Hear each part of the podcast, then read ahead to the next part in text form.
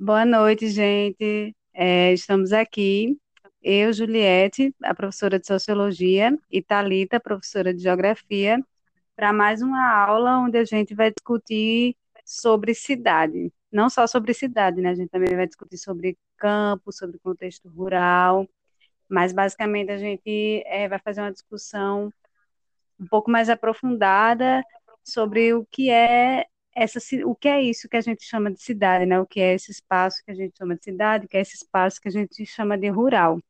E daí a gente, para a gente para começar, vamos começar aqui com a análise da Talita, né? Da geografia e depois eu dou prosseguimento. Pode ir, Thalita. Então, é, boa noite, né? Boa tarde, bom dia, boa noite, na verdade, né? É, para quem estiver nos ouvindo.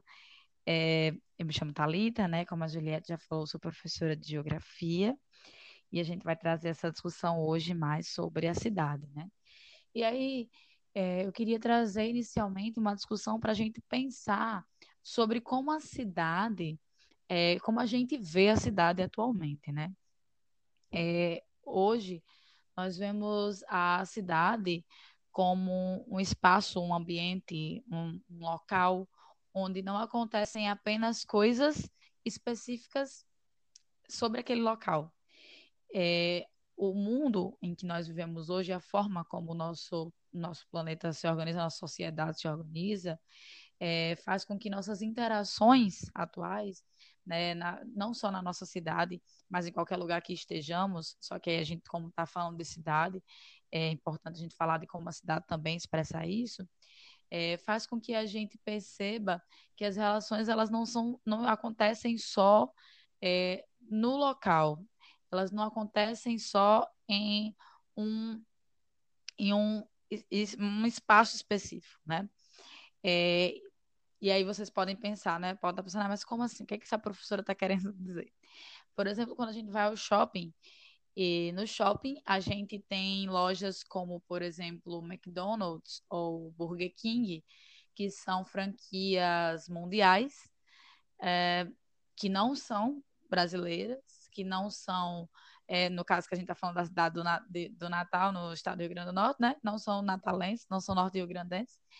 É, são, são lojas americanas e que estão no mundo inteiro. Ao mesmo tempo que eu posso ir no shopping e posso encontrar a Riachuelo, que é um, uma loja que é do Rio Grande do Norte, que é local, é, e que posso também fazer as minhas compras no mesmo ambiente, coexistem, né? Existem ao mesmo tempo. É, dois exemplos de lojas aí que eu dei, que têm relações, mostram como é, a cidade, enquanto lugar, né, se relaciona com o global e com o local ao mesmo tempo. E da mesma forma, nós nos relacionamos assim com a cidade.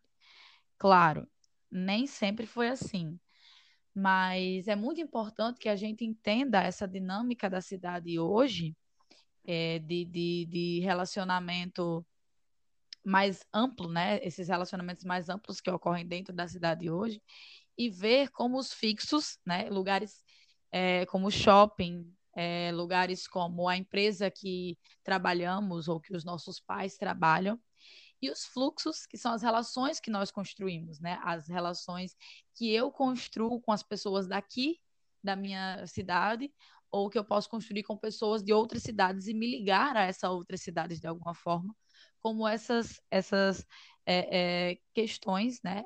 Elas organizam a cidade de alguma forma atualmente. Elas compõem o espaço geográfico da cidade e como é importante a gente conseguir enxergar essa dinâmica para entender a cidade que a gente mora. É, e aí a Juliette pode falar um pouco mais sobre essa cidade atual é, é, é no sentido mais amplo, né, para a gente dar continuidade à discussão. É, pegando aí o gancho da Talita, né? Só antes de entrar no, no mais amplo, é, vindo para um contexto menos amplo, né, mais local e pensando na cidade do Natal, né? Quando a gente fala de cidade, é, quando a gente é, aciona, né, essa palavrinha, né, essa categoria, é, a gente começa a pensar em um local enorme, né, por exemplo, a gente começa a pensar em São Paulo. É, a gente começa a pensar no, no, estereótipo de São Paulo, né? É o estereótipo de São Paulo é o que vem na nossa cabeça para nós aqui brasileiros, né? Quando a gente pensa em cidade. Só que essa discussão, né? Essa toda essa aula que a gente está fazendo é justamente para a gente é, sair um pouco dessas visões estereotipadas e entender o que está por trás disso, né? Então, quando a gente pensa nesses arquétipos e traz eles para um contexto local, né? Por exemplo, para a nossa cidade, Natal, Rio Grande do Norte, é, ou Parnamirim, Rio Grande do Norte, né? Eu moro em Parnamirim, por exemplo. Uhum. A gente vê que esses arquétipos não são bem assim, né? Natal e Parnamirim, principalmente Parnamirim, são cidades é, a Natal é a capital do Rio Grande do Norte, mas são cidades que têm uma pegada bem interiorana, né? Se a gente for ver, é, de hábitos interioranos, né? Uma cidade muito pequena, com a população pequena e geograficamente pequena, né? Dimensões muito pequenas. Uhum. Então a gente vai ver que esses arquétipos, né? Esses grandes arquétipos, eles não funcionam também tão bem assim. Ao mesmo tempo que existem coisas é, nesses arquétipos, né, nesses estereótipos, arquétipo é a mesma coisa de estereótipo, né? Existem certas coisas que estão presentes, por exemplo, em todas as capitais é, do país. E o que são essas coisas que você pode encontrar em todas as capitais do país? Por exemplo, um sistema de transporte coletivo deficiente, né? Busão. É, os, as, os problemas que a gente tem com mobilidade urbana, pegar ônibus, são coisas que a gente enfrenta em todas as capitais, em todas as cidades que passaram por esse processo de urbanização no Brasil, né? Porque esse processo de urbanização, ele é feito justamente para que se tenha essas problemáticas, porque ele não é feito para atender a população, né? O povo que realmente precisa, por exemplo, pegar busão. Então a gente vê aí que esses problemas eles são é, amplos, né? Eles são de todas as cidades, ao mesmo tempo que tem coisas que são específicas. E aí, pensando um pouco, pegando o que a Thalita falou, por exemplo, sobre o shopping. O shopping ele é uma coisa meio que global, né? Tá em todas as cidades. Toda cidade tem que ter um shopping, por menor que ela seja. A gente pode entender isso como algo global, mas também existem muitas coisas locais e particulares de cada cidade sendo produzidas. Aí pegando aqui Natal, por exemplo, a gente tem uma produção cultural muito forte no Beco da Lama, né, lá na Cidade Alta. A gente tem uma produção de cultura e de lazer ali. A gente por exemplo, outra manifestação cultural que é bem local daqui, o Grafitão, né, a banda Grafite, que eu estava ouvindo ainda agora, inclusive. Então, são essas coisas, né, que é, são globalizadas porque são problemas do sistema, né, que a gente vive, mas também tem coisas particulares ali. E esse global, ele não se dá de toda da mesma forma. Aí agora a Thalita. Exatamente, é como a Juliette estava falando, é, é, eu, eu, faço a introdução da minha fala falando dos, do global e do local como contrapontos do que a gente vive hoje é, na dinâmica das nossas cidades, em termos gerais, mas ao mesmo tempo é muito importante essa fala da Juliette falar que essas coisas elas não se dão igualmente, né? é, a forma como o Natal se organiza é, enquanto cidade e a forma como as questões globais e locais acontecem, coexistem, né? existem ao mesmo tempo dentro de Natal, não são da mesma forma, por exemplo, que em São Paulo. E é muito importante que a gente perceba que a gente saiba disso. É, por exemplo, como a Juliette falou, a, é, a necessidade, é, nós vemos que hoje, numa, numa cidade, por menor que seja, a, a, as pessoas muitas vezes até reivindicam, né, né pedem que exista ou é, falam que deveria ter ou que sentem falta de um shopping, de um, um núcleo de, de, de, de lojas. E muitas vezes a gente não dá importância a essas produções, como também a Juliette falou, a essas produções culturais, é, que também fazem parte da dinâmica da cidade. E, e essas duas representações, essas duas ideias que nós temos, fazem parte hoje da nossa cidade é, ao mesmo tempo. É, fazem parte de Natal, fazem parte de Parnamirim, e de uma forma diferente fazem parte de cidades maiores e menores que essas duas cidades, né?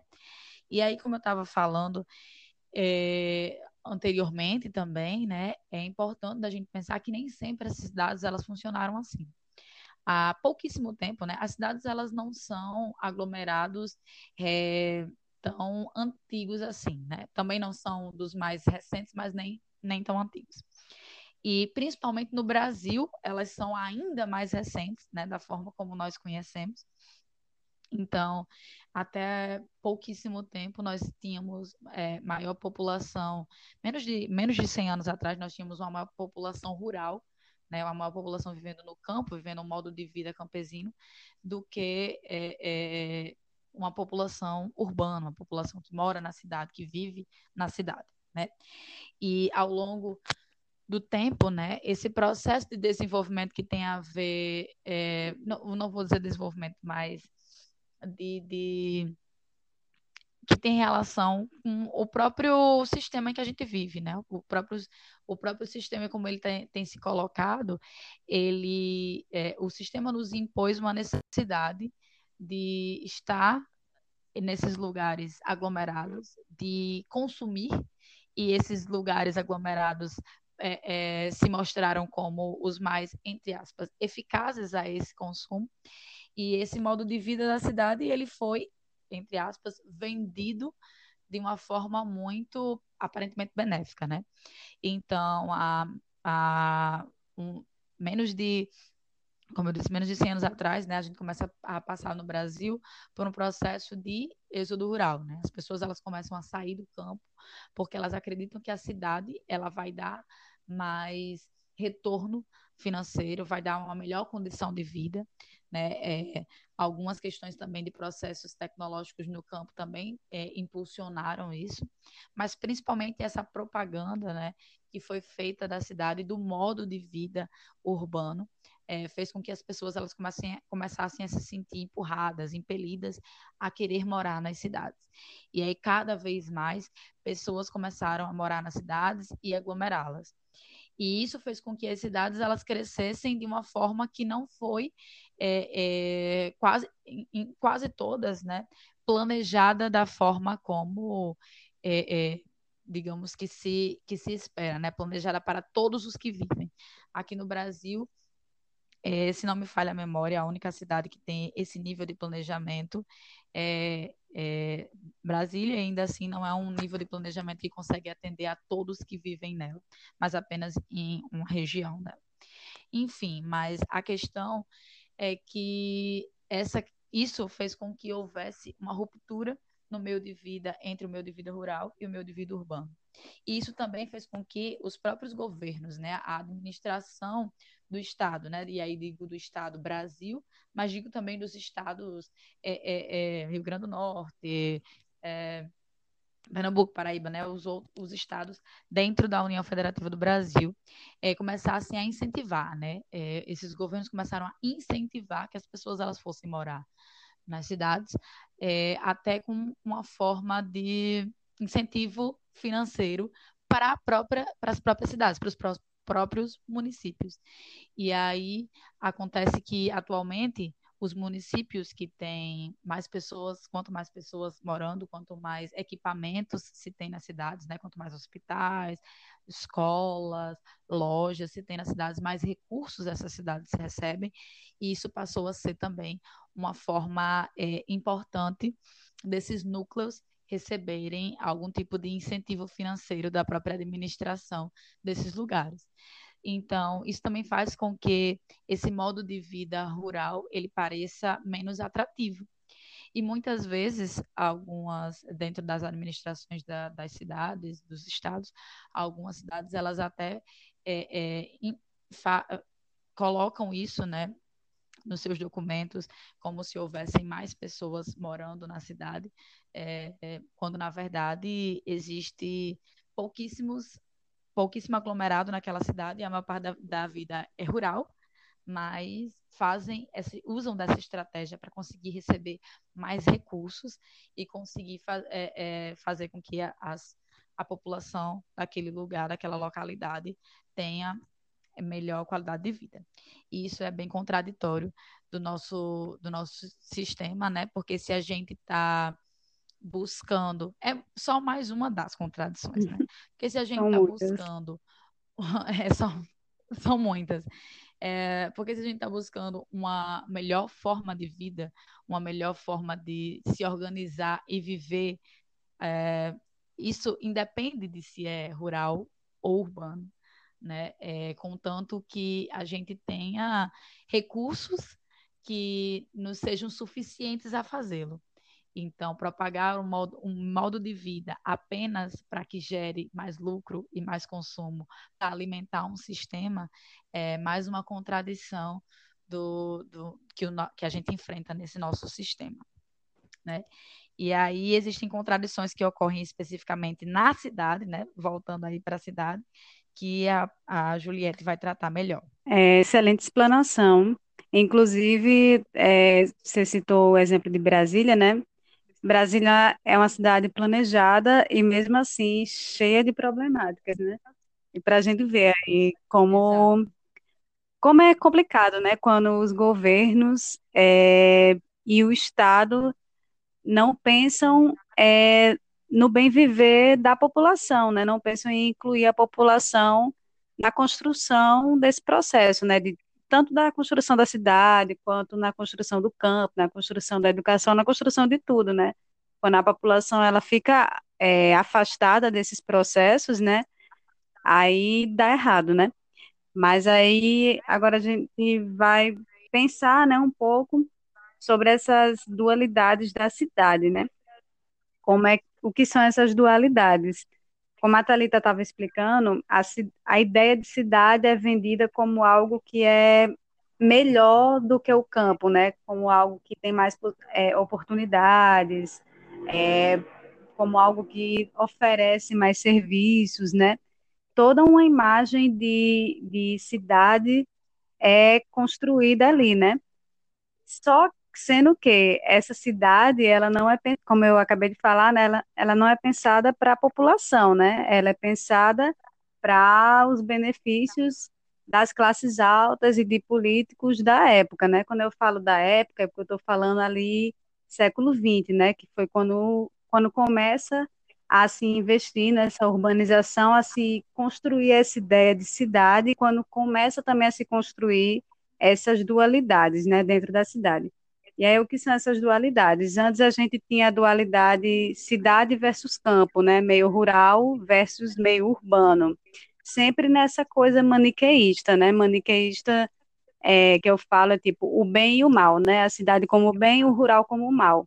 Sendo que na cidade, como ela não foi é, projetada para atender a população, começa a se visualizar problemáticas nessa cidade, né, que são é, as desigualdades sociais e econômicas dentro da população, é, as pessoas mais pobres, né, é, as pessoas que eram ex-escravizadas, né, e que agora estavam libertas, mas que não tiveram reparação do Estado, elas começam é, a formar de início cortiços, né, que eram habitações pobres, né, habitações é, em locais irregulares, habitações que não tinham, onde os serviços do Estado não chegavam, né? E aí, é, essas populações que moravam nesses cortiços começam a sair do cortiço, porque os cortiços eles começam a ser perseguidos, né, pela força militar do Estado, né? É, e elas começam a sair dos cortiços e começam a subir os morros, né? Esse processo no, lá pelo século XX, né? Primeira metade do visível na cidade do Rio de Janeiro, que então era a capital do Brasil, né? E estava sendo projetada como a cidade modelo do Brasil, né?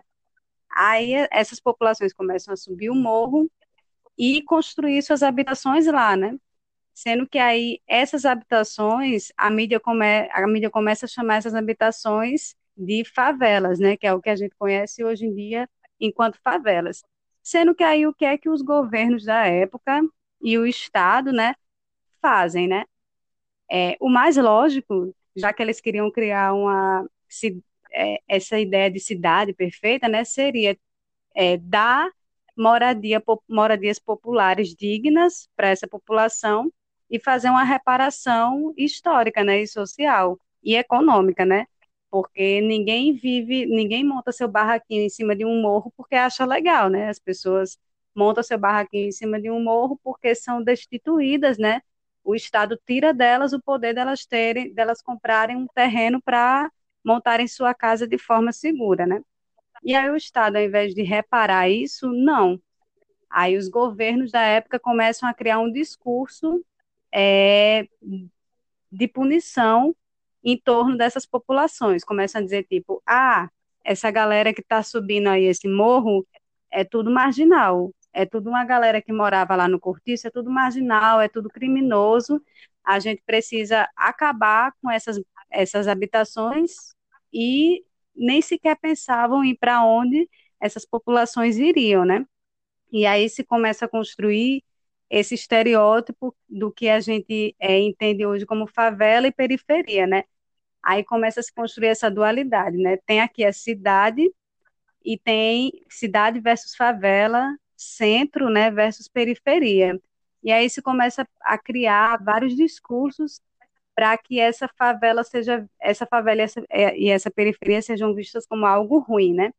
E aí, qual é o jogo ali que os políticos, não só os políticos, mas também os discursos de médicos, de jornalistas, de alguns intelectuais também, o que é, de alguns engenheiros e urbanistas, o que é que eles começam a fazer na época, né? Eles começam a pensar a cidade como um corpo. Veja só, por exemplo, a cidade da época, o Rio de Janeiro é um corpo. As habitações, as casas, são as células desse corpo. E as favelas, elas são as doenças desse corpo. Então, o que é que o Estado começa a fazer, né? Se a favela é uma doença da cidade, então a, essa doença precisa ser eliminada. E aí começa a se criar todo um discurso, né, um estereótipo negativo em cima da, é, dessas populações e dessas habitações, e se começa a ter todo é, uma investida militar, né, uma investida do Estado para tirar essas populações, né, dali. E aí a gente, isso gerou, né, todas as problemáticas sociais que a gente vê hoje em dia, né, é, que são bem conhecidas. E tem, tem mais alguns termos, né, que eu vou colocar aqui, mas eu vou explicar direitinho esses termos, porque eu acho importante. É, essa dualidade, né, favela versus cidade, elas acontecem devido a uma segregação socioespacial, né? Essa segregação socioespacial é justamente essa divisão, né, entre a favela como negativo e a cidade como positivo, né? É justamente para criar é, essa dualidade.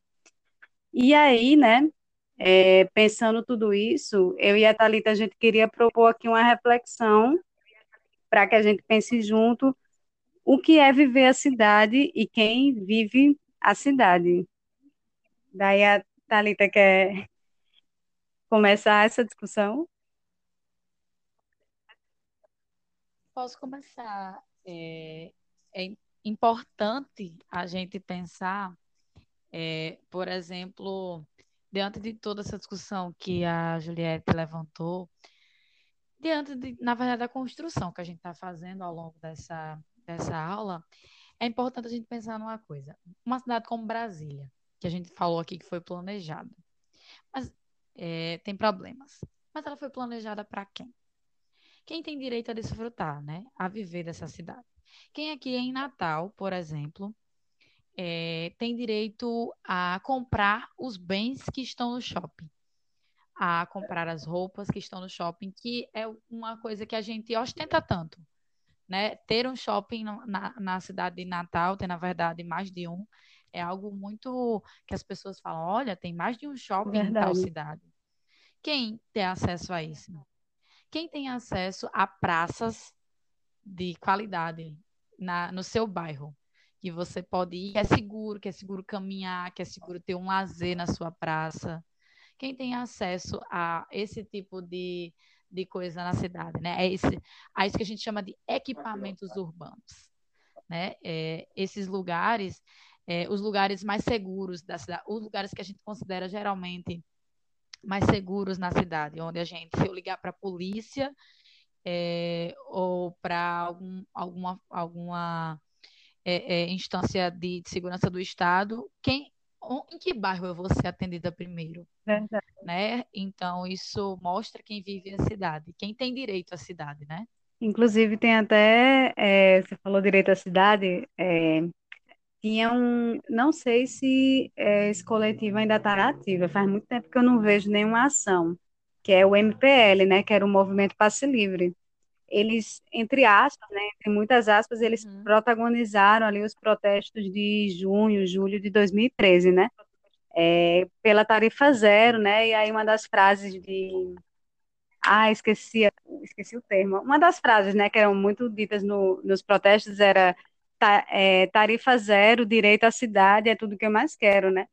Que realmente esse direito à cidade uhum. é o direito a, a gente ter o, o básico para ter uma vida digna, que é segurança, é, saúde, educação, cultura e lazer. E quando eu falo de tudo isso, eu falo de ter público, porque é, é o Estado que precisa prover isso para a população, né? Mas daí tem também é, um outro lado disso, né? É, quando eu é, me pergunto e converso com algumas amigas sobre o que é viver a cidade e quem vive a cidade, é, eu começo a pensar que com todas essas problemáticas e com todas as negações, né, é, que a gente que não usufrui dos, dos patamares mais elevados da sociedade, mesmo com todas essas problemáticas, se a gente for ver quem vive a cidade é a gente. É a gente que conhece, a gente conhece a nossa cidade, né? A gente pega busão, a gente está ali diariamente na luta, é, na luta da mobilidade urbana, conhecendo, conhecendo a nossa cidade mesmo, explorando a nossa cidade. É, então, esse viver a cidade, né, tem dois lados, né? Tem o viver a cidade de quem tem acesso aos direitos plenos, né, que é saúde, segurança, educação, cultura e lazer, e tem quem vive a cidade porque está na luta todo dia, né, está ali andando todo dia, pegando busão todo dia, conhecendo realmente, vivendo essa cidade. Então, eu acho que tem é, dois lados aí do viver a cidade que eu acho muito interessante, mas que o ideal é que a gente viva a cidade é, nas duas perspectivas, né, no acesso pleno a direitos e do nosso jeito, né? De estar tá ali na luta todo dia, conhecendo nossa cidade. Exatamente. É muito importante essa reflexão, né? E entender a cidade dessas duas formas de viver a cidade, né? É, é importante da gente pensar sobre como nós vivemos a cidade e sobre como nós queremos viver a cidade, né? É, o, o, e essa reflexão que, que Juliette traz, né, de agregar essas duas ideias de viver a cidade é, para pensar num, num, ideal de cidade, né, de como eu quero viver, de como que cidade eu quero habitar e como eu quero vivê-la, é muito importante para que a gente vá à luta atrás dos nossos direitos, né? É, é, é uma coisa muito recente também, algumas dessas discussões é, e até, por exemplo, numa cidade como Natal, ao ponto que hoje a gente ainda tem bairros como o que eu mesma moro, é, onde a maior parte das ruas nem são calçadas. Né? Eu moro, moro no Planalto e a maior parte das ruas, a rua mesmo em que eu moro, não é uma rua calçada. É, tem uma iluminação deficiente, né? tem uma iluminação é, difícil. Se você quer sair, quer circular à noite, é muito complicado. As paradas, é, a parada mais próxima que tem é a uns 300 metros de distância. É, não há lugares para lazer, é, pelo menos são bem restritos, né? E aí, para você fazer uma caminhada, é uma coisa, um, um movimento bem interessante que existe aqui e que existiu sempre nos bairros em que eu morei, sempre morei em bairros é, periféricos da, da, da, sempre morei na Zona Oeste, né? Então, em termos, em termos gerais, sempre morei em bairros menos favorecidos, né, pela, pela cidade, pela administração da cidade. Então, assim, é interessante como as pessoas aqui, elas caminham no meio da rua. É o ônibus passando, elas caminhando, porque não existe um lugar onde elas possam caminhar, se exercitar. Se elas não têm dinheiro para pagar, por exemplo, um exercício, e é, elas chegam em casa depois do trabalho e querem fazer um exercício, o, o lugar que elas têm para fazer o exercício é no meio da rua. E isso não deveria exato. ser assim. Deveria haver um lugar onde as pessoas pudessem fazer isso.